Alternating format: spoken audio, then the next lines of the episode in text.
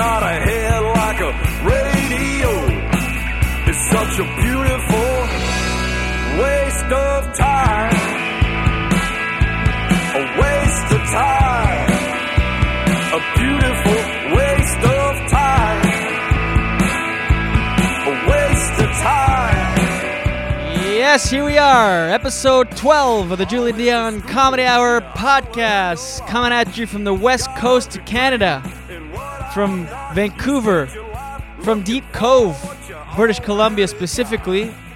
This is the second installment of the West Coast tapes. I'm on the road, so I'm interviewing some friends out here. My guest today, Jason Lamb, an awesome comic originally from Victoria.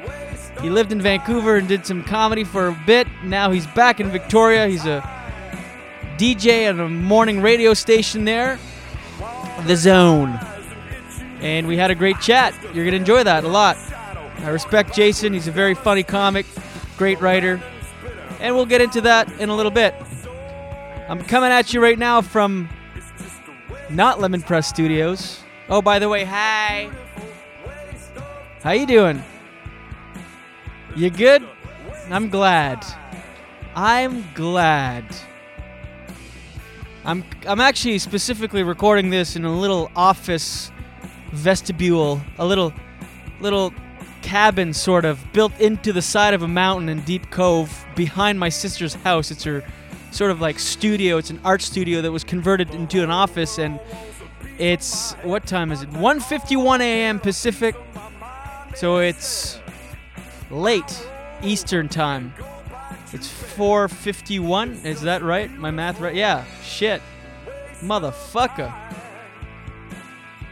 And it's storming here. There- It's the tail end of Tropical Storm Anna, spelled A-N-A, which is the Portuguese way of spelling Anna. And I know a few Annas A-N-A, and uh, they're usually aggressive. So this tropical storm is properly named Anna. A N A. None of this soft A double N A. That wouldn't be a very strong storm. I don't know what I'm saying anymore. But it's a tropical storm. It's dark in this little cabin of sorts. It's pouring rain outside. Maybe you can hear it. Can you hear it? I know all you can hear is that sweet, sweet garage baby. West Coast, Canada. I love it here. The West Coast is my happy place. I mean, as soon as I get off the plane here, there's just something about the vibe and the mountains and the ocean and all those ingredients mixed in together that just makes me so happy. It's picturesque, it's great, it's laid back. My kind of people out here. My people. Had a great weekend in Victoria at Heckler's Comedy Club Friday and Saturday. Had awesome shows. I was there with uh, Ron Vaudry, whom I also interviewed for the podcast. I had Sean Proudlove on Friday's episode and uh, banged out a few interviews. We've got some good stuff coming up for you. So two great shows. Heck, they just do it right there at Heckler's. Aaron, the owner, one of the owners, it's Aaron and Derek. Aaron's always around and he's a fan of comedy and he watches the show and he pays attention and they treat the the the comics great, the whole staff. It's just one of those great gigs. And I talked to Aaron, I actually interviewed him. His episode will be coming up uh, soon. But it's funny because he, th- like their experience, th- they only know hecklers. They haven't traveled or, or gone to other comedy clubs, so they don't know how well they're doing things. But they're just, they seem to pay attention to all the minor details that make a difference in a comedy club. And it's a great, great gig. So if you are in Victoria and you're listening to this, even you've never been, go support that club. It's a great, great thing happening in your city.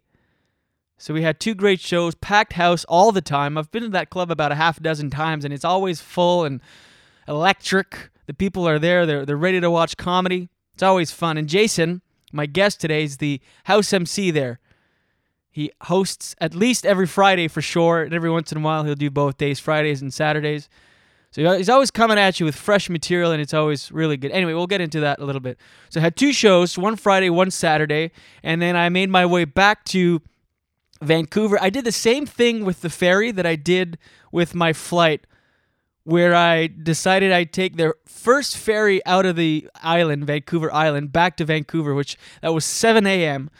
So that meant I had to get up at 5:30 after a show. So you, you know, you finish the show by the time you unwind and actually fall asleep, it's 2 2:30. Woke up at 5:30 3 hours later to catch the 7 a.m. train or ferry rather. And uh, so I was exhausted yesterday, and I had a show last night in Coquitlam at the Hard Rock Casino in the Asylum Sound Room. And I got to tell you something, I bombed. Holy shit! Like I haven't bombed in a long time. It was uh, spectacular. So I show up to this gig on three hours sleep. I'm completely exhausted. And I actually did this. I, I had a nap. I'm not a big napper because every time I do, I fall asleep and I wake up in a fit of panic, no matter what. Even if I have nothing to do, it's unjustified, but it's always I wake up in a complete fit of pure fear of what I don't know. So I had a nap because I was on three hours sleep and woke up two hours later with about an hour to go to showtime. I was a half hour away. I feel like this is a like ninth grade math problem. Julien wakes up one hour to showtime, half an hour from Coquitlam, and he drives 110 kilometers an hour, and he slept two hours. What time does he get to the venue? 25 to 9. F- panicking. So, and it was one of those naps where you wake up and you're groggy and you can't really shake it. You're just like, I could have slept all night. All night. Instead, I have to jar my body awake and go perform for strangers. So I get to the Hard Rock Casino. I've never been there, so it's all unfamiliar territory. And I walk in, and the Asylum Sound Asylum Sound Room is basically the a room in the middle of the casino, but there aren't any walls. It's just a giant room, and it's uh, like a circular space.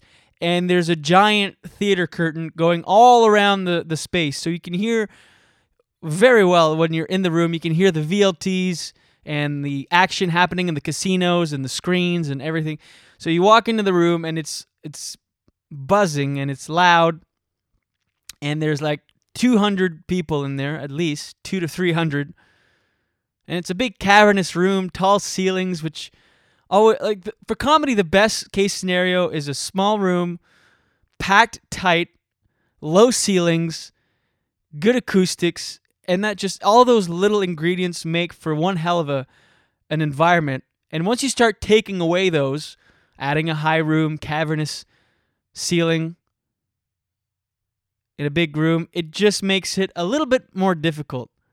Not not the issue, but anyway. So I get there and I go in the green room and Sunee Dhaliwal, comic, is hosting the show, and there's Charlie Demers and Ivan Decker, two awesome comics based out of Vancouver here. And so we shoot the shit a little bit, and I'm sort of groggy, kind of still, try to snap out of it, feeling a bit out of my element and uneasy. And we decide to start the show on time, 9 o'clock. So Sunee goes up, he's doing his thing. He's he's doing all right. He's getting them. He's got them. So the audience is ready to laugh. It's it's let's do this. So he does about 15 minutes off the top and he brings me up, introduces me, nice intro. I get up there, it's a great big stage. I get up and I'm in my head. It's one of those things when you bomb, you can almost sense it happening before it's happening. You kind of fuck yourself up in a way, mentally. If you're in a certain headspace, sometimes it's just inevitable you're going to bomb. And I tell you, it hasn't happened in a long time. And I wish I could say I'm past that, but I don't think you, you you're never really past bombing. It can happen at any time.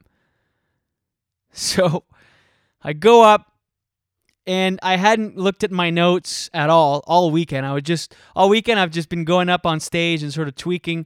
And I'm doing newer material, so I'm kind of figure out the order mentally. And so I should have gone over my notes, but I didn't. Especially being so tired, but I didn't. So I go up and I do my opening line, and it's it's okay. It gets a it gets decent reaction. So I'm like, all right, this is fine. Do the second one, gets a reaction, and then I get into a bit. I do this dumb line where I go, I'm paraphrasing, but it's something along the lines of I torture myself when it comes to substances. Like I'll smell bottles of booze and basically do the opposite of what you're supposed to do when you're trying to quit things. I enjoy getting contact high, so I'll get my friends to blow weed in my in my face. I encourage them to smoke around me. I'm like, yeah, exhale in this direction, yeah. Yeah, send that this way. Shit, yeah. Blow it over here. I'll suck your dick if you blow it in my face. A blow for a blow. It's not gay if you rhyme it. That's what the nice man that got me contact high last night said to me. Something like that. And the room kind of just all froze. They they sort of took that way too literally and kind of believed me. So I had about 250 people collectively judging me severely and it was just like this massive room of people just looking at me like, "Bro, dude, what just smoke a joint. What's wrong with you? Why would you why would you suck a guy's dick to get a little taste of uh, of of weed? Just smoke a joint. That's that's the sense I got from everyone. So I'm like I think I even commented on it like you guys took that way too literally. So that's another thing that wasn't helping me. I I I like called them out with hostility anyway. And then I started like tri- tripping up on words. I'm I'm sort of words aren't coming out that well. I'm like mumbling. I'm going too fast a little bit, and then I'm dropping tags and skipping over middle parts of jokes just so I can get to the punchline, just to get some sort of reaction because I'm feeling like the room is turning a little bit. Sean Proudlove on Friday's episode talked about how you can taste bombing, you can smell it in the air. There's a shift that happens, and about minute one and a half or two on Sunday night, I started tasting the air. It just gets thick in there. You can feel the energy shift. It's sort of like you feel collective collectively 250 people be on your side and then turn. It's like they all decide like no, you know what? Let's not we gave him a chance. We don't like this guy anymore. So I'm up there and then I I know it's happening at this point. I get the sinking feeling. I'm like, fuck all right, this is a bomb. It's it's happening. It's happening. So I get I get I'm now I'm flipping the order in my set that I, I had visualized in my head. I'm I'm putting bits that I think will get a reaction beforehand, but it's just messing up the flow of the whole set. So those aren't getting laughs. I throw my closer, which is usually for you non comedians listening, it's usually your biggest pop, your biggest laugh. You usually save it to, towards the end. I throw that right in the middle at like minute three. Nothing. It just fizzles and dies. So then I have to mentally try to think of another closer. And I can just see the look on people's faces in the front row, their arms crossed, and they're just looking at me like, ugh. What, what are you doing? What are you doing up there, man?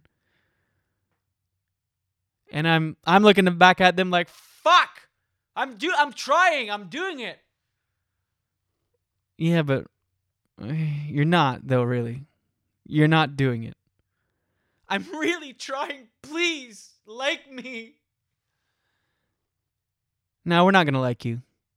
We're not to like you as a group. Deal with it. You're a grown man. But, but I can't. Well, just plow through. And I plowed through. I'm just plowing through. And I kind of felt like I'm feeling right now alone and wet because the beads of sweat start pouring down your back. All of a sudden, your your tongue feels thick, your mouth is dry. You've got 250 to 300 strangers that are disapproving of what you're doing up there. You're putting it all out there, and they're going, "Nope, nuh-uh." So I was just slotted to do a short set, like 10 minutes, but I must have done like 12 or 13 because I was just I'm gonna get you, motherfuckers. I'm gonna. Jeez, I swear to fuck. Never got them. And once in a while, I'd look over to the comics for some reassurance, for some comfort, and they're just looking at me like, dude, fuck, fuck. And I'm like, oh, I've got nothing. Towards the end, I'm like, this will do it. I grab an old joke throw it down. Smattering of laughs. And I mean smattering, like 14 people out of the 250 laughed. I heard them. I'm like, that's it. Thank you very much, everybody. Got a couple, you know. And that was that. I got off stage, and that's the thing is, the longer you do it, it doesn't affect you the way it used to. Bombing. If, if you know, if, if I was a couple years in and that would have happened to me, I would have been mortified and would have thought, "What am I doing with my life?" But the longer you do it, you realize it really doesn't matter. So if you if you're a newer comic and you're listening to this, or you're really any sort of creative person, just know that you're gonna fail once in a while, and it really doesn't matter in the big picture. It's not a big deal. Learn from it and move on. It really doesn't matter. You, you, you tend to think, well, yeah, but there's 250, 300 maybe people there that do, don't like me. Who it really doesn't matter. It's a drop in the bucket. Move on. For me, last night or by the time you're listening to this Sunday night, the most embarrassing part was one of the comics there had never seen me before. Actually, two comics on the show had never seen me perform before. So that's like that's their their first impression. Is just seeing me up there struggling and sweating, scrambling, saying words that don't really sound like words. Like you hear me on the podcast trip up sometimes. I was doing that times a hundred on stage.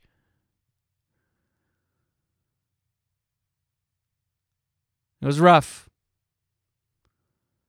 Got through it. Came home. I left pretty much immediately after. I was, I was so tired. I was gonna leave regardless, whether it went well or not. And so I watched. Uh, oh, and this is the best part. You know it's you, but you kind of cling a little bit to the hope that it may be the audience. So you stick around to watch the next guy go up, hoping he doesn't do that well. And uh, Charlie Demers went up and just crushed it, killing. First five minutes, I'm like, fuck, all right.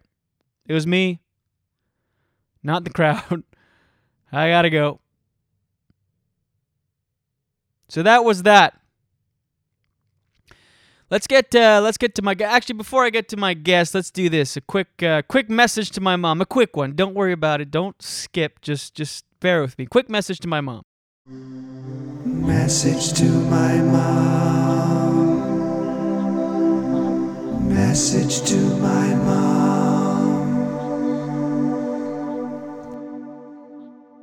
Hi, Mom. This is episode 12, and you haven't listened yet, and I appreciate it. Even though you probably don't know any of this is happening. But I just want to let you know that I love you very much, and if for any reason you've turned on the computer and started listening with the latest episode to see what I was up to, well, please let me ask you to stop. Please turn it off, Mom. I love you. You won't like what we talk about. It's just not for you, and uh, respect my wishes. I love you so much. You're the best mom ever, but please turn off the podcast. Message to my mom. Message to my mom. All right, that's that. Before I get to my guest, I've received a few emails from people asking about regular segments that we usually have on the show. Segments such as Baby Jeffrey, Flash News Flash, Mariah or Yoko, even the email segment. The thing is I'm on the road right now, so we're keeping it we're keeping it light, light on the segments. It's the bare bones West Coast tapes with monologues and interviews, and that's pretty much it for now. I'm limited with uh, my traveling studio, but towards the end of the week, I'll be back home at Lemon Press Studios, and by Friday's episode, we'll be bringing you more segments and content. But in the meantime, enjoy, and uh, let's get to my guest. I had a chat with Jason Lamb, who's a great guy. He's an awesome comic, very talented writer. He's also morning DJ on the Zone in Victoria, and I always enjoy working with Jason. Every time, every time I'm in Victoria, his EMC, and he's one of those guys, one of those writers that people quote his lines. He's just got some classic, classic writing skills. This guy, I like him a lot. Anyway, enjoy our chat. We had a great conversation, so uh, enjoy my chat with Jason Lamb. You and me belong, just like the flowers, laughing all day long. People, I need to lose. Sing a little song, then take a shower. Julien Dion, comedy hour.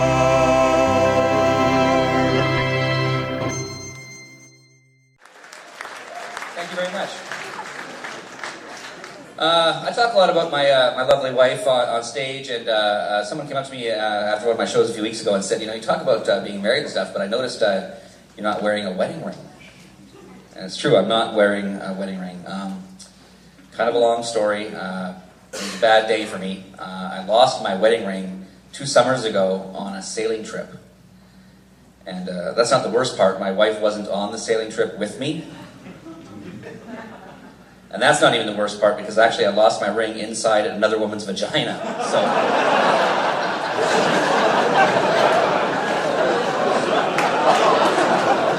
It's just a joke.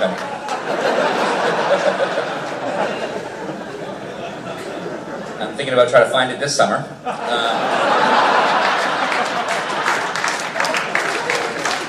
no, that's a, that's a joke, of course. But uh, I've actually, uh, next month will be uh, eight years I've been married. Eight years.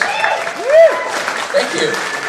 Thank you very much, yeah. My wife and I uh, eloped, actually, eight years ago uh, in Vancouver. We got married uh, by a Justice of the Peace person, and then we just, uh, we just drove down to California for two weeks. We just took off. We're not going to tell anybody until we get back. Just took off and had this nice romantic, like, camping holiday for two weeks down in California. It was awesome. And before we left, my wife bought this, uh, this travel guide called The Best Places to Kiss. Oh. And I was looking through it, and nowhere did it mention the underside of my balls. Okay, and that once again is my guest who sits in front of me in my hotel room. It's very intimate. It is. I love it. I like it. Smell the bed sheets. We're roll- he, he rolled around in the bed sheets as soon as he got in. It was weird. He took all of, uh, took off all of his clothes, Wow. uh, which you have to do really. If you're gonna roll around in sheets, you have to do it naked. And, yeah, you don't want to have another fabric between you and the sheets. That's yeah, just uh, that's- pointless. That's like rolling around in your clothes, basically. Exactly. Uh, this guy's been in the business for the better part of 15 years. He's a great comic. Hmm. In my opinion, one of the most underappreciated and underrated comics um, in the country, and, and we'll get to maybe why that is. Okay, wow. Uh, he's uh, born and raised in Victoria. He's done the Blue Bridge Comedy Festival here on Vancouver Island. He's uh, toured with Yuk Yuk's. He's done the Vancouver Comedy Festival. He's opened for the likes of Norm Macdonald and Bob Saget, and uh, he's here for us today. Jason Lamb In the flesh.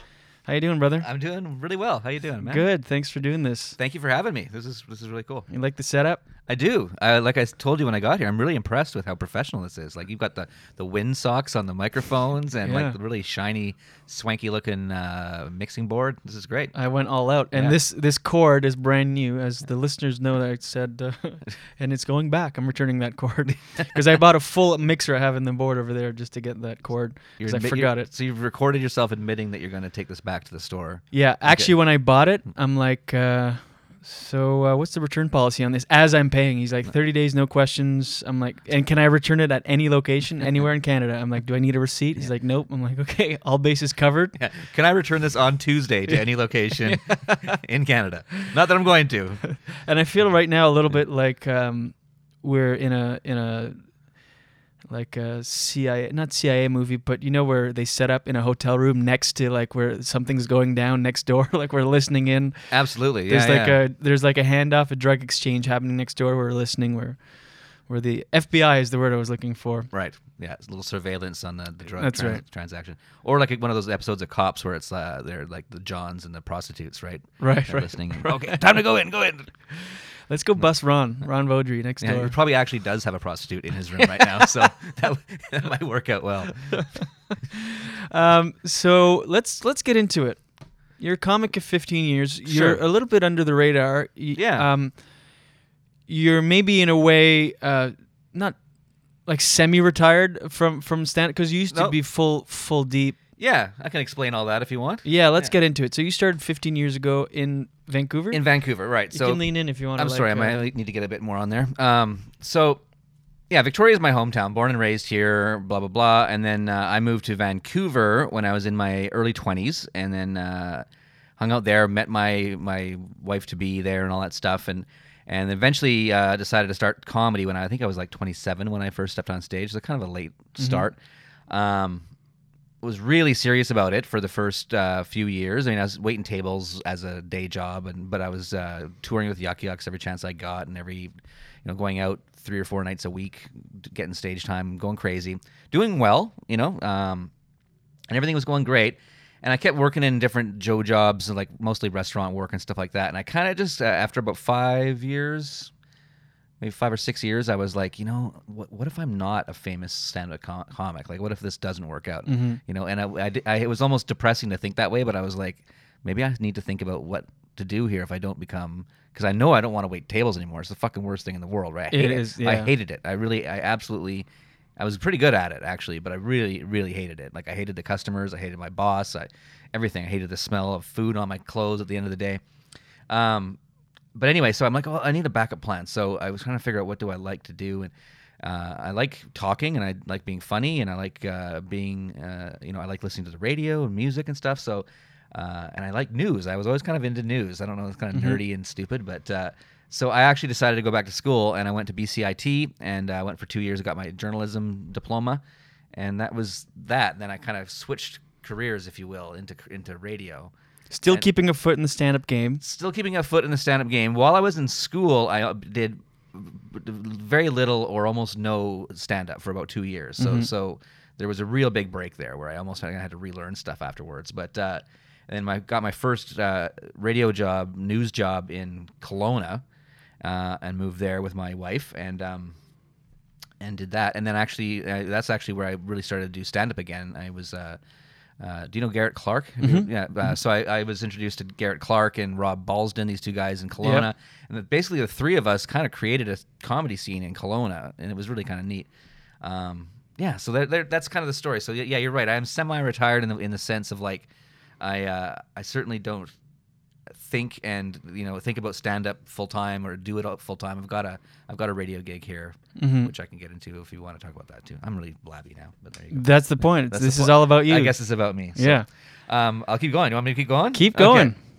I don't know how funny. This isn't very funny though. That's Don't worry thing. about being Okay, funny. Okay. if humor will come from. th- this is my philosophy with the podcast. All right. We get real. Yeah. And f- humor will come from that. That's- it will. Because we're you know we're comics. We'll, Yeah. Whatever. Sure. If it happens, it happens. If it doesn't, that's cool too. Fair as enough. long as we're we're real and authentic. Because And talking, You yeah. do you do podcasts sometimes where you know the host of the podcast is a comic, you're a comic, Mm-hmm. and you can tell off the top that the the the other person's trying to be funny, so you have to match that. And I don't, I cannot. St- there's nothing harder to listen to than two people trying to be funny. Trying to be funny. I agree with that. So thank you. Good. And, okay. And then you can't. You, know, you try to ask a real question, and they answer back with like something witty or funny. It's like, Yeah, well, try to do their bits on you. right. Yeah. So don't even worry about that. I'm Okay. And I do monologue off the top. That's always hilarious. So that covers the comedy. People are s- the listeners are still laughing from that. yeah. now. So they Right. get their comedy f- fix off the top. I got you. Wow. okay. Um, so yeah, I'm in Kelowna and I'm being a news guy on the radio and I'm doing now I'm re uh, reinvigorating my comedy scene Mm-hmm. career, if you want to call it that or whatever. Um, but doing like serious news on the radio. And it was all right, um, but uh, really, r- fucking hated Kelowna. Really not a fan Right. of Kelowna. Full of uh, just white people, and uh, it's boring, and it's gray, and it's slushy and gross. And uh, so I'm like, we want to, we want to get out of here.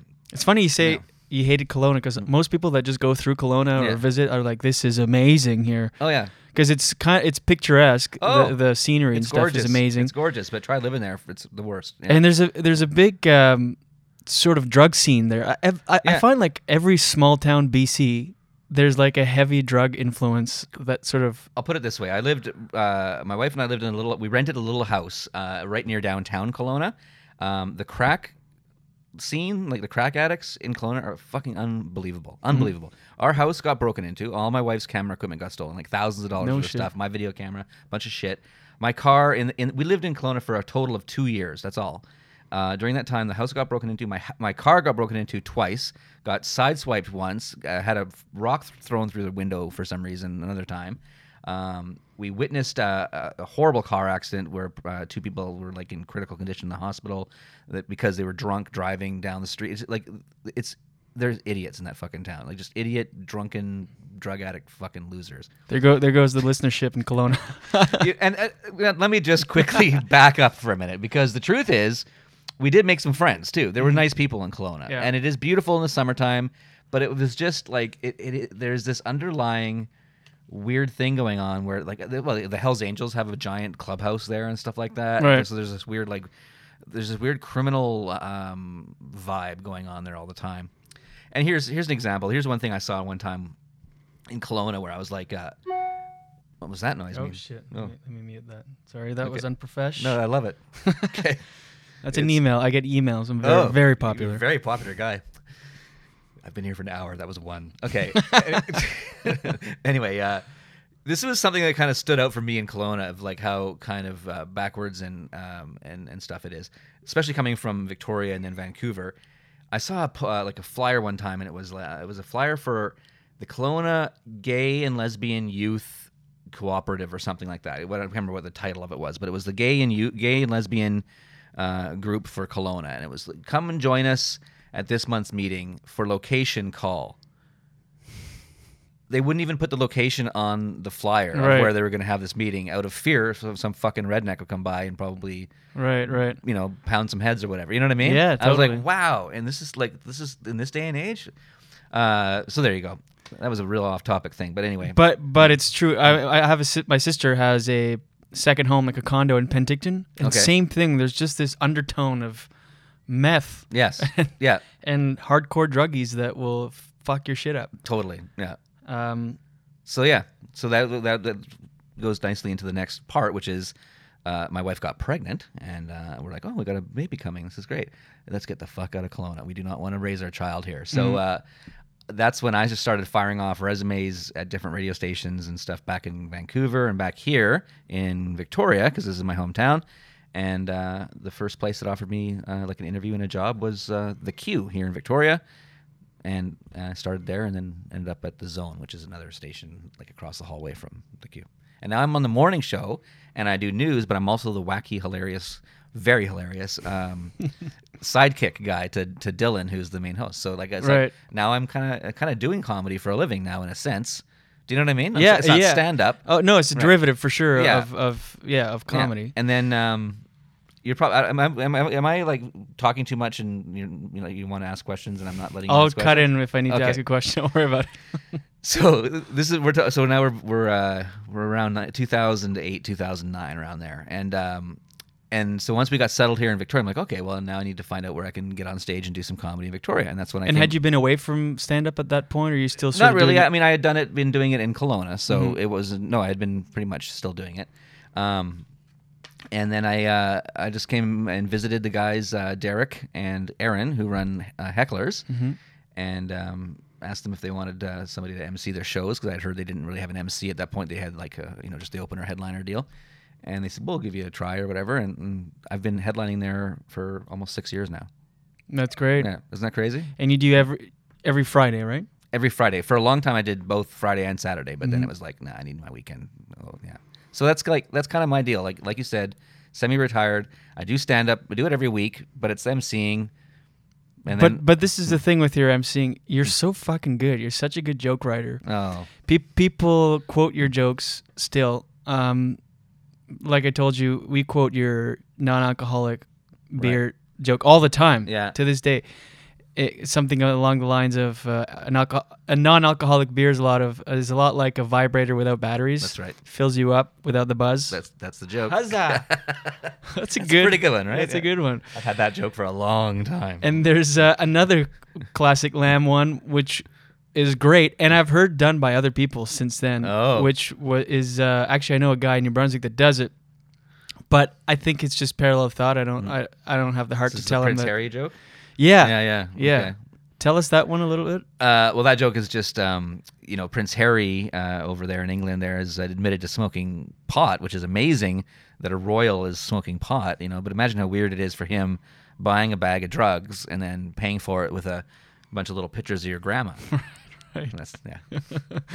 yeah, the comic in New Brunswick does the joke. It's like Uh, because I, th- I think he was caught at a strip club or something like that, Right. And and that's sort of the same idea. Oh, stuffing like- the money in the thing. That's- yeah, that's very funny. There you Pictures of your your What grandmother. asshole. but you're such a good writer, and you're so good at it for the little amount you, that you do. Because, as we know, key in comedy is to just inundate yourself with it. And Yeah. is that the right word? Inundate yourself. Well, yeah, I think so. Yeah, yeah. And uh, I'm French. I get confused. And for some reason on this podcast, I don't know words. Right. I'm just. Is that right? Yeah, I fuck shit up all the time. Okay. No, you're doing great. And uh, so. Email him. Yeah. Email pod at jdcomedyhour.com. Uh, subject line help with words. Help with words. Um, and yeah, you're such a good writer, and because you, you do pretty new stuff week after week here Mhm. at Hecklers, because you have to. Yeah. And every time I see you, I love it. Oh, Last you, night you had a great joke about.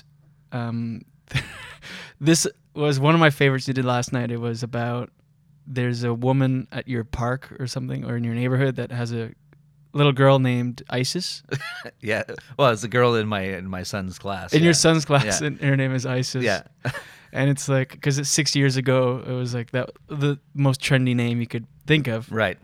Isis, and then your punchline. I'm butchering it, but your punchline is like, I said uh, I just wrote that joke like a couple days ago. Actually, It's fucking awesome. Oh, thanks. It was like, uh, and it's it's embellished because there is not actually an ISIS in my son's class, but she's there's an ISIS in his school. So anyway, Right. and it's she's just a little girl, and and, and I live in such a hipster neighborhood that. Uh, it's hilarious to me that, uh, that there's this. I mean, that's a poor girl. I feel horrible for her, but her, she's a six-year-old girl named Isis, and you know that six years ago, you know, it was like the greatest, perfect hipster name. You know, oh, the Right. god, uh, Egyptian goddess name. Oh, we'll call her Isis, and aren't we clever? You know, it's like, but now it's like horrible. It's like, hey, Isis, come meet the twins, Ebola and uh, Kony 2012. yeah. When you said Kony 20, 2012, oh my god, that was so good. Thanks. Yeah, thank you. Okay, so so let's go. So again, a- and you have this writing style where people quote you all the time, and you probably don't even know this. I don't but- even really. Well, I hear that s- sometimes. Like people go, people tell me, "Oh, I love that joke of yours." Like like comics that come through town. But yeah, but thank you. That's weird. like because you Yeah. have line, you have material floating around out there. of People quoting Jason Lamb jokes, and I, I've always uh, respected you since the first time I met you, like five years ago, whatever. Well, thanks, man. Um, so let's go back. So when you started Vancouver, what was the scene like uh, 15 years ago? Because you were around during like the Urban Well heyday Sure. and all that stuff. So let's Yeah. let's get into that a little bit. Yeah, absolutely. Um, yeah, the Urban Well was uh, about two or three years young when I started, so uh, it was going full steam kind of thing. Brent Butt was there every Tuesday, and Yeah, we explained it a little bit on uh, Friday's episode with uh, Sean Proudlove because he took it over from ben- Brent uh, eventually. that's right, he did. Yeah. And uh, so, but for those who didn't listen on Friday, it was uh, an open mic night, well, booked room really. It was booked. Yeah, yeah, A yeah. Mm-hmm. satellite room, which is a non-comedy club room, essentially in a restaurant. That's right. And it's, to my knowledge, the only one that's in this country that's ever supported two shows in one night. I mean, Incredible. that's yeah. crazy. Yeah. Uh, yeah, it was two shows every Tuesday night. The so ear- did they have the two shows when you were when you started going there? Oh yeah, yeah, oh yeah. Um, and the early show would, would tend to be more of the amateurs, and Mhm. uh, and uh, like you know, once in a while they'd have even have people going on for the very first time. Not didn't happen a lot, but uh, but the amateurs and the real newbies would go on on the early show. Um, this is a general kind of rule, and then the the late show was more reserved for for more of the vet guys, like the guys are really more professional and stuff like that. Because the late show was more well attended and all that kind of stuff, and they'd have a different headliner each show. Um, which is also interesting. They didn't have the same headliner headline each show, and uh, I mean it was awesome. It like it really truly was. And I know that a lot of comics and stuff who are just starting out in the last few years, they hear these like legendary stories about the Urban Well and how great it was, and and I I hate to be that guy because it's like you know was it really that awesome? Well, actually, it kind of was. Like it was. It, it felt at the time like something kind of special. It really Mhm. did. Um, you know, and and so for me, when I started out, uh, I'd been doing it pr- for probably about six months or so before I got my first spot at the Urban Well. I didn't want to do the Urban Well too early. I was like, uh, I want because I knew that people like Brent Button, whoever else happened to be around, might be watching. There- me, yeah, right? of course. Um, and that's where I met uh, people like Peter Kelamis and uh, Irwin Barker, um, Darryl Lenox, and uh, who else? Uh, all those guys, you know, Carter Horty, all these crazy Mhm. fucking people, Watermelon and all that crew. And I mean, it was it was pretty awesome. And then and then as time went on, then all these other crazy things happened, like all the celebrities that would come through town, and it became quite a deal. You know? Mhm. Yeah. And there was like a hierarchy, like you said, like the the noobs would be Mhm. on the first show, Yeah. and it was a big deal to get onto the late show, right? It pretty it was absolutely it was it was like a it was a, a, what's the word um, Like a rite of passage. Thank you, rite of passage. It was definitely a, a, a step when Mhm. you are like, oh, now I'm doing now I get to do spots at the late show, right? Mhm. And then you get to headline the early show, and that was the, the next big step, right? And then, yeah, it was pretty awesome. Let's talk about the celebrities you mentioned that would come through. Both, um, like Proudlove touched on this a little bit, both performing and even watching in the Sure. audience, right? Yeah, yeah. So you mentioned like of, of the likes of like Robin Williams. Mhm. Were you there for any of those nights? Yes, I was. I was there uh, for two of the times that Robin Williams showed up. Mhm. Um, the first time, um, I think I got there just as it was kind of happening. He was just he had just gotten in the door, and the second time um, was uh, the the rumor had circulated for a few days that he was going to be coming by because he was in town, and I had just bought a brand new video camera actually, and um, and uh, my mother-in-law and uh, and her friend were in town, so I had my wife and my and so I'm like, well, maybe we can head down there and see if like Roman. We got down there, the place was packed. There was no, I could not get my mother-in-law or my wife or anybody into the Urban Well. I was on the show, I was booked on the show, Right. Um, so I knew I was in, um, but uh, I was standing there by the outside patio with my mother-in-law and my wife, and uh, and all of a sudden my mother-in-law is, and she's a huge like Mrs. Doubtfire fan. She's an old Irish Mhm. woman. She's kind of like Mrs. Doubtfire herself. You know what I mean? And she's like, oh, all of a sudden I hear this, Jason, Jason, Jason, and I look over and Robin Williams is riding up on his bicycle and head to toe in spandex, and uh, and he starts imitating her. He starts going, Jason, Jason, Jason, with this Irish accent, and uh, it was awesome. And he like got off his bike. And he gave my mother-in-law a big hug and all that stuff, and and uh, and then uh, went inside and destroyed the place. It was really cool. He, I mean, people talk about his generosity with his time and uh, always talked to fans and hugged your mother-in-law, like Hmm. Yeah, you said. yeah. And uh, is that actually? I think this just came to me. You posted something on Facebook. You recorded Yeah. holding the camera above your head, well, right? this, that, this is the thing. So, like, I had just bought this video camera, brought it with me that night, and um, I can't remember if they had said please don't videotape or whatever. I mean, this is before people, everybody had a cell phone, right? So, Right. so uh, people, or you know, they were the flippy kind. They didn't have, certainly didn't have video cameras on them anyway. So I can't remember if they said don't videotape or if I just assumed it was a bad idea. Um, but I stood at the very back of the room and held my video camera up above my head, and I caught his almost his whole set. Mhm. And I've posted it on uh, on YouTube and shit because uh, I thought it was pretty special. I didn't post. I I forgot about it completely until after he died. Right. And then uh, and then I was like, I wonder if I still have that. So I I went through my closet, and I I have this shoebox full of old mini DV tapes. Um, I don't have my camera anymore because it got stolen in Kelowna, by the way. But uh, but I have the tape still. That, that's a real callback. That's a too callback. yeah. That's right That cuts deep. That's a callback that cuts deep. um, and I found the fucking thing with the Rob Williams set, so I took it to some uh, crazy little place that transfers stuff for twenty bucks, and they did it. So yeah, Cool. Mhm. Uh, so if someone wants to find that on YouTube, actually, I'll post it on uh, my Facebook uh, page. Go to facebook.com slash JD Comedy Hour. I'll put that link up. Sure. of, It wa- uh, yeah, it was posted through actually through the uh, the radio station that I work at. Okay, cool. Because my because Bud, who's our video guy at the radio station, he edited it down for me and put titles on it and stuff. So it's uh, if you look up, I think if you just type in Rob Williams, Jason Lamb on Mhm. YouTube, or just do what you just said on your thing. So yeah. All right. Cool. And um, so here's here's the thing I want to ask is like Mm. When you get into comedy, you're so you eat, breathe, and sleep it, and you have to essentially to get to another level. Mm-hmm. Yeah. And it's all consuming, and it's your life, and you put everything you have into it. So when you make the transition or the decision, at least in your mind, Mm-hmm. that you're going to branch out and quote switch careers, like you said, Right. All the while keeping a foot in the comedy game, does that fuck with you in any way? Like, Mhm. oh shit, like this. I don't know if uh, like comedy for you. What what what relationship did you have? Was it like a dream to? Were you like pursuing a real passion and dream? Yeah, for sure. Um, that's a very good question, by the way. Thank you. Um, and and uh, yeah, I mean, for me, I was a fan of comedy all my life, and I was Mhm. actually a weird kid who was obsessed with things. Like, and and uh, one of the first things I was ever like obsessed with was Steve Martin. Like uh, when I got introduced to Steve Martin, I was maybe eight or nine years old.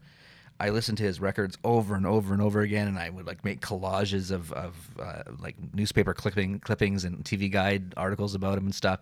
And I just became this huge fan of comedy, and I just and uh, then from Steve Martin, I went to Monty Python, and then just everything else I could consume. I mean, I just got into everything, and I always knew I wanted to be part of it somehow or do something, and never being a, like a specifically a stand up com- comedian was never exactly like that. You know, it wasn't Right. a, a focal. Uh, that's exactly what I want to do. Um, but I was always the class clown in school. I really was. I was always goofy and and uh, and I don't know really know why it took me so long to actually step on stage and try doing stand up. I think mainly because I was more interested in drinking and doing drugs when I was in Mhm. my early twenties. Truthfully, like that just was more just a party idiot, right? And I didn't really care about anything. Um, but once I got into it and actually like started getting feedback from people who I knew I respected and and and uh, and and you know who were really good at it and really professional and telling me that I was funny and I was a good joke writer, I was like, I can do this, man. This is really cool, and it's, it was such an awesome feeling. So to answer your question, then like so when it, after a number of years doing that, and then making the conscious decision to like uh, and it wasn't switching careers because comedy wasn't never really a true career for me. It was, uh, you, know, you know what I mean. I always had to pay my bills by other means. You know what I mean? Um, but to kind of almost admit that uh, I have to give up the dream to a certain extent and then and do something else was a little bit de- depressing and still Mhm. is to this day. Like I still go, what if? What if I had just given it all my, you know, everything I had, Right. and just di- dove in 100% and comedy life. Do you know what I mean? Um, and th- this is like gonna be an Oprah moment, but but but in all honesty, when I was doing like the road trips with the Yuk Yuk's and stuff like that, I learned that I can't live that lifestyle Mhm. um, in a in a healthy way. I just I, I drink way too much. I do too many drugs. Mhm. I, I, I don't eat well. I, I I'll probably be dead. You know what I mean? Before before I know it. So I kind of part of it was a, it was a self realization that uh, that I don't think I can handle it. Mhm. Do you know what I mean? Yeah, hundred percent. And it's weird. Like, and now that I'm doing the the radio, like, I mean, this is Victoria, so we're talking about a, a medium sized town. Mhm. Um, but uh, the radio station I work at is very popular. Um, and I'm I'm kind of like a little bit of a celebrity here in town. Mhm. Like people go, "Oh, you're Jason Lamb from the from the Zone." I'm like, "Yes, I am." And so I have this taste of like fame in a way, like, on a very small scale. Don't, Yeah, but don't get me wrong. I'm not trying like this. Don't sound like an egotistical thing, but but and and it's and I love it. It's great, but I'm also like this is actually kind of comfortable for me. I'm okay with that. Mhm. Do you know what I mean? Of course. I don't. I don't think I necessarily need more than this. Like, would I? You know, do I want to be rich? Yes, that would be great. But uh, you know, the the big brass ring, you know, being the next Louis C.K. or or, or whatever. Um, I'm I'm now only in just only recently in the last little like maybe a year or so. I'm kind of like I'm okay with not not pursuing that. You know what I mean? I think where I am here is fine. If it get bigger than this, great. But Mhm. if I don't, I'm okay with that. Right. Uh, well, I, I guess then that took you a while because if, you- if you say you just came to terms with that the last year or two. Yeah. I mean, so you, you sort of struggle with that a little bit on the inside, like thinking, what if all the time, for right? a long, long time. Yeah, and it- still even have still have pangs of it. Like I still have wonder, like you know, but now I've got a kid, right? I got a six year old boy. Right. I've got a, I've got a wife, and I'm like, you know, I can't go on the road with Yuk Yuk's and and and spend two months Right. in hotels and playing clubs and stuff like that, and and I can't uh, spend every waking moment writing and every waking moment, you know, polishing Mhm. everything, and um and and uh, you know, and that's all right. Yeah. that's okay. does, that, does that answer the question? A hundred percent. Because I, I think that's what. Because a lot of people think of, of switching or changing careers because Mm-hmm. it's so fucking hard to to because of the road life, like you said, and and the substance abuse, and but Yeah. that's what some like will keep some people in is they just can't even like process the thought of of quitting and watching from the outside sort of thing, even though you still have a foot in it and Mhm. and you're so fucking good at it. Well, thank you. And um, and it's weird, you know, and almost in a lot of ways. Sorry to interrupt you. no, no, go ahead. When you say things like you're such a great writer and you're so good at it, it's like it almost. It's, I really appreciate it, but it almost bugs me when you say that because I'm like, oh fuck, maybe I should be. Oh, yeah, you know what I mean? right, what, what am I doing? but you know what? Like, I'll be, I'm, you know, and make, when you say things like, oh, there's people, other comics in the country that quote you and all that, like that makes me so happy. You know what I mean? That that that alone is is is good. Yeah. Kudos. Yeah.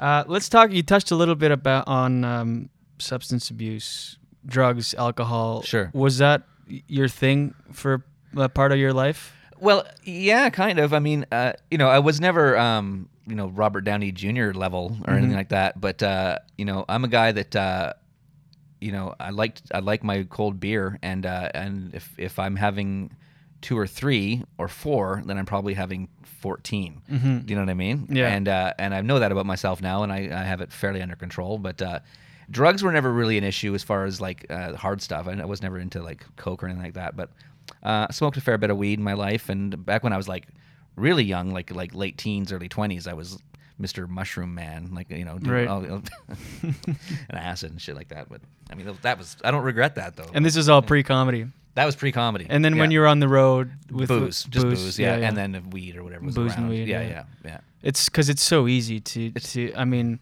in this industry, it's filled with like basically alcoholics because it's it's true. It's such an easy way to support that Mhm. Lifestyle. Lifestyle. I mean, Well, you just go your- around. You're often paid with bo- free booze, and and you know you're on the road. You finish your show. The best thing to do would be to go to ho- your hotel and, and keep writing and working. Yeah, while you're on, while, While- you're buzzing from a good show. You're buzzing, yeah. and it's But all no. fresh in your mind. Yeah. But instead, what's easier Mhm. than all that is just to hang out and get fucked up. Yeah, and people are coming up to you after the show, going, "Oh, you're really funny. You really enjoyed it. Hey, can can I buy you a beer? Yeah, sure." And you know, you you you, you thrive off of that, right? Yeah. The attention, and then and that comes with the with the partying and the drinking and all that stuff, and it's uh it's a slippery slope, man. It really is, you know. And I'm I mean I'm 43 years old now, for God's Mhm. sakes. I, I can't live like that anymore. Right. You know, but uh, you know. I don't know what to say. Yeah, I mean, but I wasn't a guy that drank every night or anything like that. It was just like, especially on those road trips, it was like those would take a big chunk out of me. Like, Mhm. fuck, man, because I'm away from my family, right? I'm Mhm. away from my wife, and and uh, not that it was like being naughty or anything, but there's just nothing else to do. You're lonely, you're bored, you're you're, you know what I mean? 100%. Money in your pocket because you just because you just got your paycheck for the last week of uh, the club Mhm. that you did, and yeah, The worst is when they deduct your tab at the end of the week. Yeah. They're like, "Don't worry about paying tonight. Your Right. Thursday, you'll have two, three beer." And they're like, "Don't worry about paying. Just settle up on Saturday." And then most of your paycheck goes Yeah. to that. You're Yeah, like, they hand you $15 What am I end." doing with my life? Yeah, that's exactly it. Yeah. That's one thing. Like having been having quit everything for ten months, it's Mhm. amazing financially the the Mhm. rewards. I mean, uh, the rewards are so many of them, but financially speaking, Mm-hmm. holy shit, you don't realize how much money you spend on Mhm. getting wasted. Yeah. When and then you stop, you're like, it's it's crazy. I, I find it re- I can almost it's really hard for me even now to do uh, a comedy sh- set of any of any, any length or, or importance without having at least one beer before I go on stage. Mhm. You know, I never more than two, but but uh, but I almost like if I don't if I'm in a like a situation and it happens right and where you're like there isn't a beer to be had, you know, you're Yeah. in like a high school or gymnasium or something Yeah, for some yeah. reason. Um, I get legitimately freaked out. I'm like, I'm I need a beer. I need a beer before I can go on, and then I, I've I've done that to myself. Yeah. yeah, yeah. You should always carry, you know, those backpacks for the bikers where there's like a straw, a tube coming from the back. Just fill it. that with beer. Yes. No one would be uh, none the wiser. Right. Because, um, yeah, because for me, that's it started like that. It started, I had to be completely sober, like no beer, no Mhm. nothing. I did like my first like 15 sets completely dry. Yeah. And then you have one or two beer, like, oh, Yeah. all right, this is good. This is loose. Yeah, yeah. You're, you're good. Then you can't imagine doing it ever again without That's exactly a, it. a beer. You sort of like Yeah. shit. Like Bill Hicks said, he he became a great comic when he started drinking. Mhm.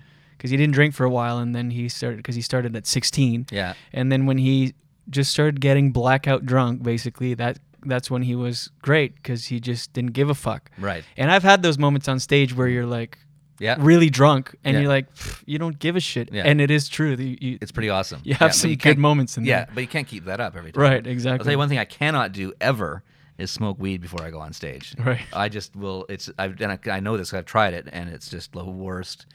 Paranoid, sweat dripping, nervous, awful shit It your pants feeling. Oh, Yeah. uh, you forget what you're saying, and you're, everyone's staring at you, and you're like, oh my god. and time I- slows down. Oh, Like the, it's- the moments between the words are so long. Yeah. and yeah, you Yeah. feel everyone's staring at you because they are. Because they are, because you're supposed to be Yeah. there for that. Yeah, exactly. Yeah. no, never again. So now you're at the zone. Yeah. And uh, you talked about how Steve Martin was a huge influence on you. Right. Growing up. You got to meet him. I did. You got to meet John Cleese. I did. They say never meet your idols. which- Those guys are both your idols. Hugely, and, yeah. And you sort of had different experiences with each. Just let's go over that a little bit. Absolutely. Well, the, the don't the never experience never um, meet your idols thing. Um, I don't think I agree with that. I, I think that uh, that's just because of you know there's a chance that your idol might disappoint you. I guess is Mhm. why they say that, right? That that that uh, that saying. But for me, it's worked out well. Anyway, uh, I'll start with the John Cleese thing because that happened first. Um, John Cleese came to Victoria last year, back in October of 2013. And uh, when that got announced back in like the or the summertime, I was like, okay, John Cleese is coming here. I need to meet John Cleese. I need to meet him. I want to interview him. I want to. I don't want to just meet him backstage, like you know, with an autograph book in my hand, kind of thing. I want to like I want to meet this man Right. and actually talk to him. So how's this gonna fucking happen? How, do how am I gonna do this? How am I gonna do this? So I uh, I sort of powwowed with Bud, who's our uh, genius videographer web guy at, uh, the Zone, and I said I want to make a video that would be like short and sweet, but really good, and then try to get it to John Cleese to see, and it'll be like a plea, uh, me pleading for him to come for an interview. So we did this thing, and I wrote it, and it was basically just me and my wife and kid make a little cameo in it, and Dylan that I work with is in it as well. And uh, we made this thing, and okay, okay, and it was great, and we got all the we put it on the radio, and got everybody to like it on the Facebook and the, and the YouTube and all that shit, and it was going really great. And I'm like, oh well, now we got to get it to John Cleese. How is this going to happen? So I. I found the lady who was like the Canadian representative of his tour, blah blah blah, and she's like, "Well, I'll get it to his people, um, and hopefully he'll get to see it. But uh, I'll tell you right now, he's not doing interviews for this at all, like zero interviews, because all of his shows are sold out, and all he sold out eight shows here in Victoria, which is insane. Eight just here in Victoria. Just in Victoria, sold What- out what eight kind of nights venue? at the McPherson Playhouse, at, at that thousand person venue. Holy shit. Yeah. Insane, right? That's crazy. And he sold and he sold out like you know five shows in Vancouver, and, Mhm. and, and but Victoria was the biggest. Anyway, Why do you think that is? Because it's such a like you said before, it's a medium-sized town. It's like It's also because Victoria is, um, you know, is old Britain, old Britain here, Right. right? Like, there- and it truly is. There's lots of old people from the old country in Britain and Mhm. stuff, and uh, you know, and so something like Monty Python, John Cleese, huge, hugely popular here. Um, so I, I was like a bit disappointed, but I was told like you're not going to get an interview, but maybe you know since this video and she this lady liked the video, she's like since it's so, so good, he might agree to a you know a meet and greet or something with you. I'm like that would be great, you know, you know whatever, that'd be great if I can shake the man's hand, fine. Mhm. didn't hear anything else about it. Everything, you know, everything was uh, kind of happening and and and uh, and and or not happening, and I was uh, kind of assuming that it wasn't going to happen. And I was actually driving. Uh, John Cleese came to town on October the 10th or whatever it was last year on a Thursday, and uh, to start his run of shows. And on Friday night, I was driving to Heckler's, and my cell phone rang, and I pulled over and answered it because it was a weird uh, area code that I didn't recognize, and it was this guy named Simon. He's like, "Hi, Jason. This is Simon. I'm John Cleese's road manager, tour manager." I'm like, "Okay." He's like, uh, "Listen, uh, he just watched the, your video in his dressing room." I'm like, "Oh, really?" He's like, "Yeah," and he really, really liked it, and uh, he wants to come in for the interview next week. That's great. I'm like, "You're kidding me?" He's like, "No." Uh, so uh, you know, here's you got my number now, and uh, I'll be in touch this weekend. We'll figure out the time. So. We arranged it for the Tuesday or whatever. He and John Cleese came in uh, like, you know, by himself um, uh, and uh, and sat with me and Dylan at the zone for a little over an hour. Amazing. And by himself, so no no entourage. Well, he, no, he like- came with the the Simon guy drove him there, Right. And was there, but uh, no entourage, no posse. Right. You know, very very cool guy, very just like laid back dude. And uh, we had the best interview. It was awesome, and he was like the nicest man. And talked about everything. Talked about div- his divorce with his wife, and talked about Monty Python and Fawlty Towers and his tour, and and we ended up getting the only tour that he or the only uh, interview that he did in all of Canada. Wow. Yeah. That's amazing. Yeah. Kudos to your Thanks, man. Yeah. And uh, can anyone listen to that somehow? Is that available anywhere? Yes, it is. And um, let me think of how you can do that. Uh, you need to go to uh, thezone.fm slash Cleese. Okay, See the how- zone.fm slash Cleese. Yeah, I think that should hopefully still work. And Uh, why don't I? Th- I'll throw up that link on my Facebook page too. Facebook.com slash JD Comedy Hour. You'll be able to find that uh, Robin Williams uh, clip. Okay, and wow. I'll, I'll throw the link up too, so they can just go directly from there. Awesome, and I think if you uh, if it is still up there like it should be, um, you'll be able to watch the video that we made that convinced him, Right. And then listen to the interview. We didn't videotape the interview. The one rule he had is he didn't want to be videotaped because he, he didn't think he looked very good in the morning, Right. And he allowed us to take uh, two pictures. One was of me and him, and one was of me and Dylan and him, and that was awesome. So, um, but it's a great interview. I'm, I'm, if I must say myself, Yeah, and off off mic was Yeah. he super nice? Like He- just super nice. Yeah. yeah, he really was. He was just really, really nice. We had everybody uh, at the station had brought like all this shit in to get signed and stuff, and it was all in a pile in the in the corner. And I was like, you know, I'm not gonna ask him unless it seems okay. And it seemed like he was he was fine. So I'm like, listen, there's a few things there for you to sign. I don't know if you want. He's like, nah, bring it over. And yeah, no, he was really nice. cool. And if you see the picture of me, I can show it to you. Picture of me and him, I'm like nuzzling into his into his armpit. It's like, oh yeah, it's like my father figure. But anyway, So that was a big deal for you. it was huge, man. Yeah. It was huge, and it was so surreal while it was happening. Like I'm asking him questions, and uh, you know I wasn't even really listening to his answers, and, and I had to re-listen to the interview afterwards. You know, afterwards because I ask him something and he's talking to me and looking at me. I'm like, that's fucking John Cleese sitting Yeah. there talking to me right now. Yeah. This is insane. Yeah. Anyway, uh, yeah, it was uh, totally like you want. I mean, you want to talk about dreams coming true? That was like huge for me. That's amazing. Yeah. Cool. Yeah. Let's talk about the Steve Martin one now. So now the Steve Martin one. So now you see here, Steve Martin's coming to town. Do you have the same approach? You're like, I'm gonna make like a shoot Yeah. another video and get him here. And that's sort of do the kind of how thing. it happened. Yeah. So uh, and and the, the, also this is like I mean, it's mind blowing that the chances of for me for the chances of John Cleese and Steve Martin both coming to my hometown within six months of each other, the, the two people that I high I'll hold the highest in regard. Right. Right. It's, it's what's I have to give it a shot. Right. So I hear Steve Martin's coming down. He's not doing a comedy show because he doesn't really do that anymore. He's doing his banjo thing, right? So Mhm. he's got his him and his Steep Canyon Rangers banjo group and Edie Brickell, and they're going to do a show. Okay, fuck, I gotta, I gotta, we gotta meet, I gotta meet Steve Martin now. Well, let's do the video thing again, right? Wh- Why not? We'll give this another try. So we made another video, but this time the video was like a little bit on the epic side, I must say. It's it's like it's ridiculous. It's me in a white suit, and I'm walking around talking to the camera, and I've got Dylan there talking to me, and it's like much more production involved. There's a cast of people, and there's props, and there's special effects and stuff, but it's also pretty good, I must say. So we get that video done, and then we just did the same thing. I just started trying to shop it around, uh, you know, different people that might know Steve Martin or whatever. You know, I actually sent it to uh, a guy from the Nitty Gritty Dirt Band who I knew was friends with Steve, and he got Right. back to me. He was like, "Oh, I forwarded it to him, and hopefully, oh, good, good luck to you, Jason." You know, and I'm like, "Okay." Uh, and then again, it got to his um, his his manager down in Los Angeles, and she said, "Okay, uh, he's agreed to do an interview." but he won't come into the radio station. You'll have to do it at the theater. This is at the Royal Theater. It's a little bit bigger than the the McPherson uh, Theater, and like it'll probably be during the sound check time. Mhm. Like, sounds great, awesome. Um, and so I said, okay, well, I would like it to be, you know, myself and Dylan, the other morning show guy, because he's kind of the main host, right? And Mhm. and, uh, and Bud, if Bud could come to record it, um, but you know, ideally videotape it if possible, but if not, audio record it, and uh, that would be awesome. And I didn't really hear much about from from her after that until it was like getting really really close. And I kept I was like I'm getting nervous now because she's not really getting back to me with more details. Like I, I need, need to know the time. I need to.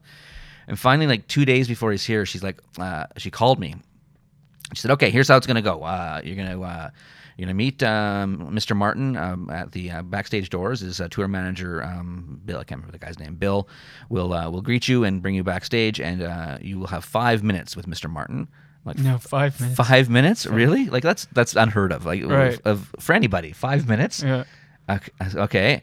Uh, and she goes, and uh, you need to keep the questions related to his current banjo tour. Don't ask him anything about comedy or his movies or anything else. I'm What like, the fuck? I'm like, okay. Uh, and then she said, uh, and I said, okay, so can I bring um, Dylan and, and Bud with me? Nope, you have to be by yourself. I'm like, oh, you're fucking kidding me.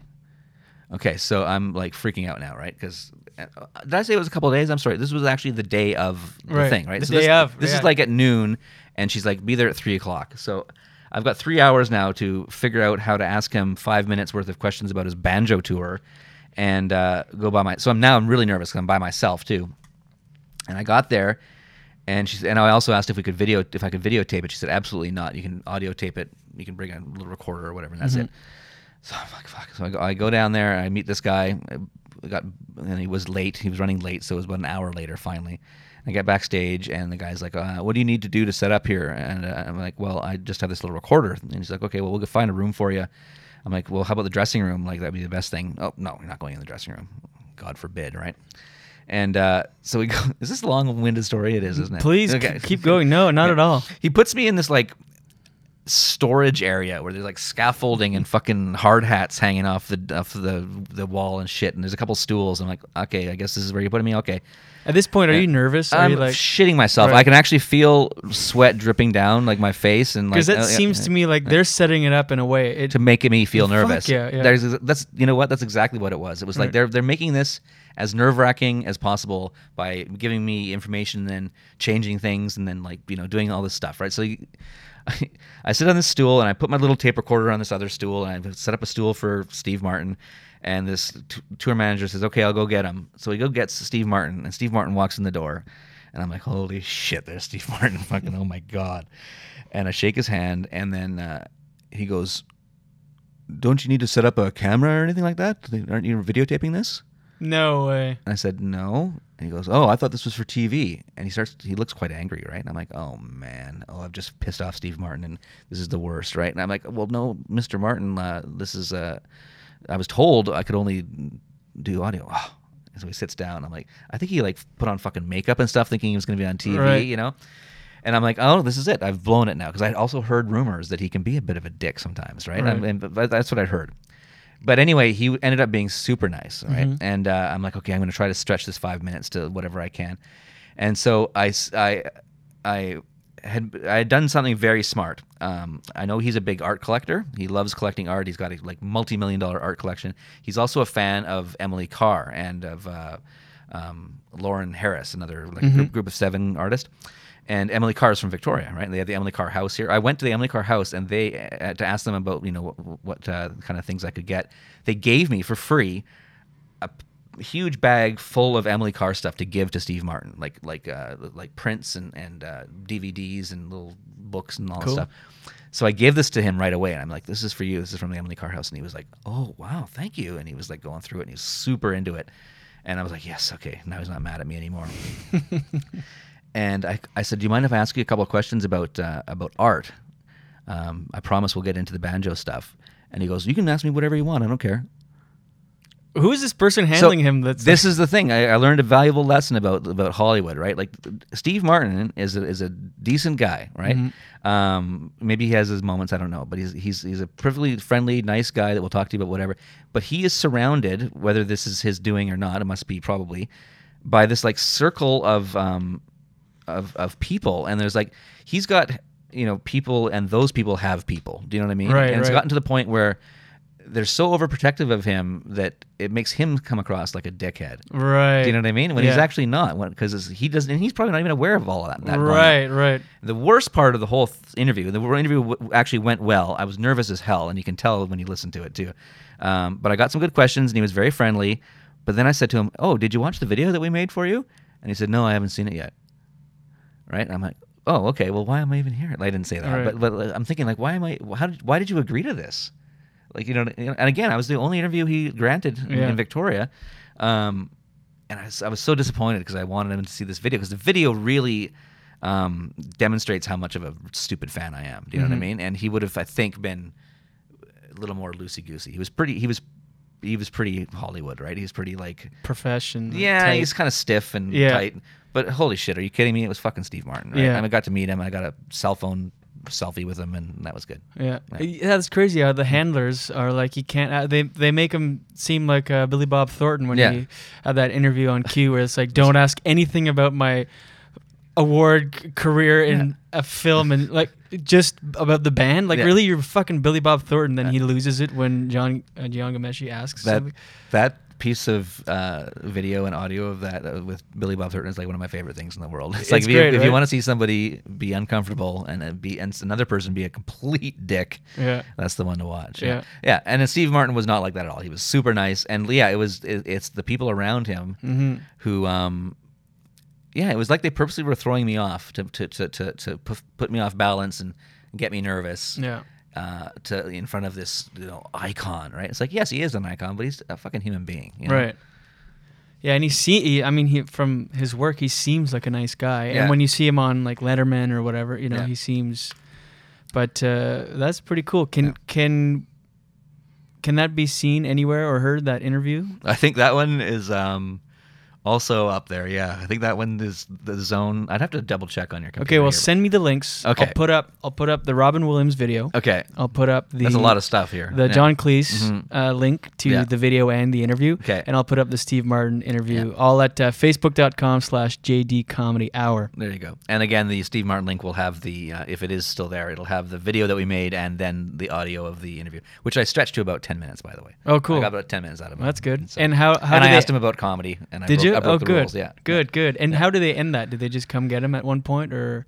Well, yeah. What happened is about halfway through, the tour manager came back into the room and stood over in the corner. And then uh, when we were coming up on going past our time, he started like tapping his wrist, Right, for right. ti- like for time. And then I just kind of ended it. Yeah, it's not it's not my best work. Trust me, I was nervous, so ner- way more nervous with him than I was with John Cleese. Well, yeah. I mean, with John Cleese, you're in your environment. You, Yeah, he we were- comes to you, exactly. and, and yeah, you know, you're a little nervous because it's Yeah. John Cleese, but it's a familiar. envi- In this, I can't. I mean, I'm nervous listening to it. Yeah. Like you're in, you're in a holding pattern, like in this weird Oh. room, Oh. and it's like he's. It's like you're meeting the president or something. It's like he'll be here, and That's exactly just waiting for this. Totally. It's just building up in your mind the, the, Yeah. the prestige and stigma. Yeah, John Cleese was totally like disarming. As soon as he walked in the door, it was just like hello, and it was like, ah, okay, I don't have to be nervous. You're you're you're awesome. Right. And, and Steve Martin was nice too, but it was like, yeah, the, the whole lead up to it was just like, this is going to be a nightmare. Yeah. Okay. So maybe you shouldn't eat, meet your idols. I guess I don't know. Only meet the good ones if you can. Uh, well, Um, so people can see you every Friday night here at Heckler's. It's true. And uh, do, do a lot of your listeners know that? Like when they listen to the Zone, do they Mhm. know they can come see you? Like, do Yeah. people come out and see? Because if if I was in a town and uh, I knew my radio morning radio guy was doing stand up every Friday, I'd be there all the time Mm-hmm. Yeah. like, to see what he has to say. Oh, that's cool. Thanks. Yeah. No, yeah, there are people that uh, that know that. Um, I don't uh, talk about it a lot on the radio because Hecklers doesn't advertise on the zone anymore. So uh, I'm just uh, kidding. Well, I'm not kidding, but. Uh, Uh, but I think most people, yeah, everybody that listens to the Zone morning show knows I'm a comic because we reference it quite a bit. So yeah, they know that I am. They can find me. Yeah. And uh, oh, actually, and I, was- do other stuff too. Like I mean, like I do. There's open mics around town that I will pop into, and people hire me for their Christmas parties and shit like that. Too. Cool. Mhm. Yeah, if, there you go. If you want to hire Jason Lamb, go to facebook.com slash JD Comedy. No. I do have a website. Yeah, but I'll uh, tell you right now, it is honestly potentially the worst website you've ever seen. Really? Oh yeah, I had it made, and no offense to the guy that made it, was a sweet man, but but uh, I just haven't done anything with it for years. He made it for me like five years ago. But it's jasonlamb.ca, very simple. J- Jason Lamb, yeah. L A M B Yep. dot C A. Anything else you'd like to plug, good sir? Um, no, I don't think so. I just uh, I hope this was engaging in some way. I feel like I was really talking a lot. That's about- the point. Yeah, I know. It's I don't know, you. but I don't know how entertaining it was. But thank you so much for having me. Thanks Julien. for doing appreciate it, Jay. I appreciate it, and uh, it's always good to see you. Nice to see you as well. Thanks, man. Thanks, man.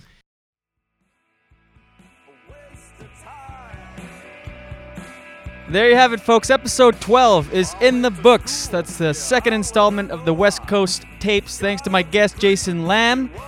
Be sure to go to facebook.com slash JD Comedy Hour. I will throw up the Steve Martin, John Cleese interviews as well as the Robin Williams video. Robin Williams performing at the Urban Well here in Vancouver. Thanks to my producer, Adam Fox, Miles Lacroix, my sound engineer. Vancouver people, I will be performing at the Comedy Mix downtown tomorrow, Wednesday, October 29th. Come check that out. And email the show, pod, P-O-D, at jdcomedyhour.com. I'll read your emails on the air. Air? I record these things. They're not live. Follow on Twitter and Instagram at JD Comedy Hour. And thanks again, always you. I appreciate it. I appreciate the downloads and the feedbacks. The feedbacks. All right, that's it. Watch your head.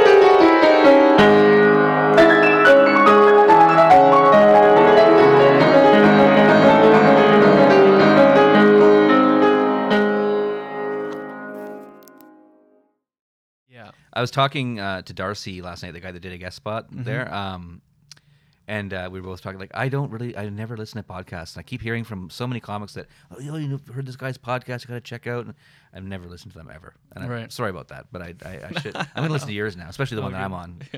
Anyway, but like Marc Maron, I did listen to a couple of Marc Maron's, uh, the Robin Williams one because Yeah. you know Robin Williams died and all that stuff. But sorry. Did, did you re-listen to it like recently? When uh, af- like Yeah, when I did, Yeah, yeah, it's yeah. good. It's Same here. I- pretty I amazing. Heard it when it first happened, like four years ago, and then Mhm.